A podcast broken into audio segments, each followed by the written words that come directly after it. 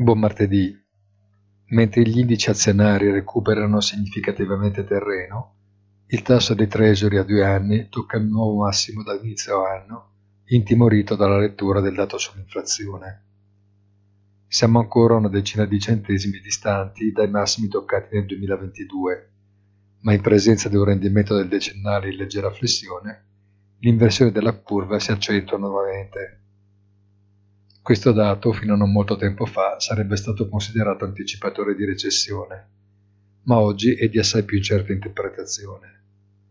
Lo stesso vale per l'andamento dello spread dei titoli high yield, che per la prima volta da tanto tempo vede quello dei titoli in dollari superare di misura l'omologo in euro.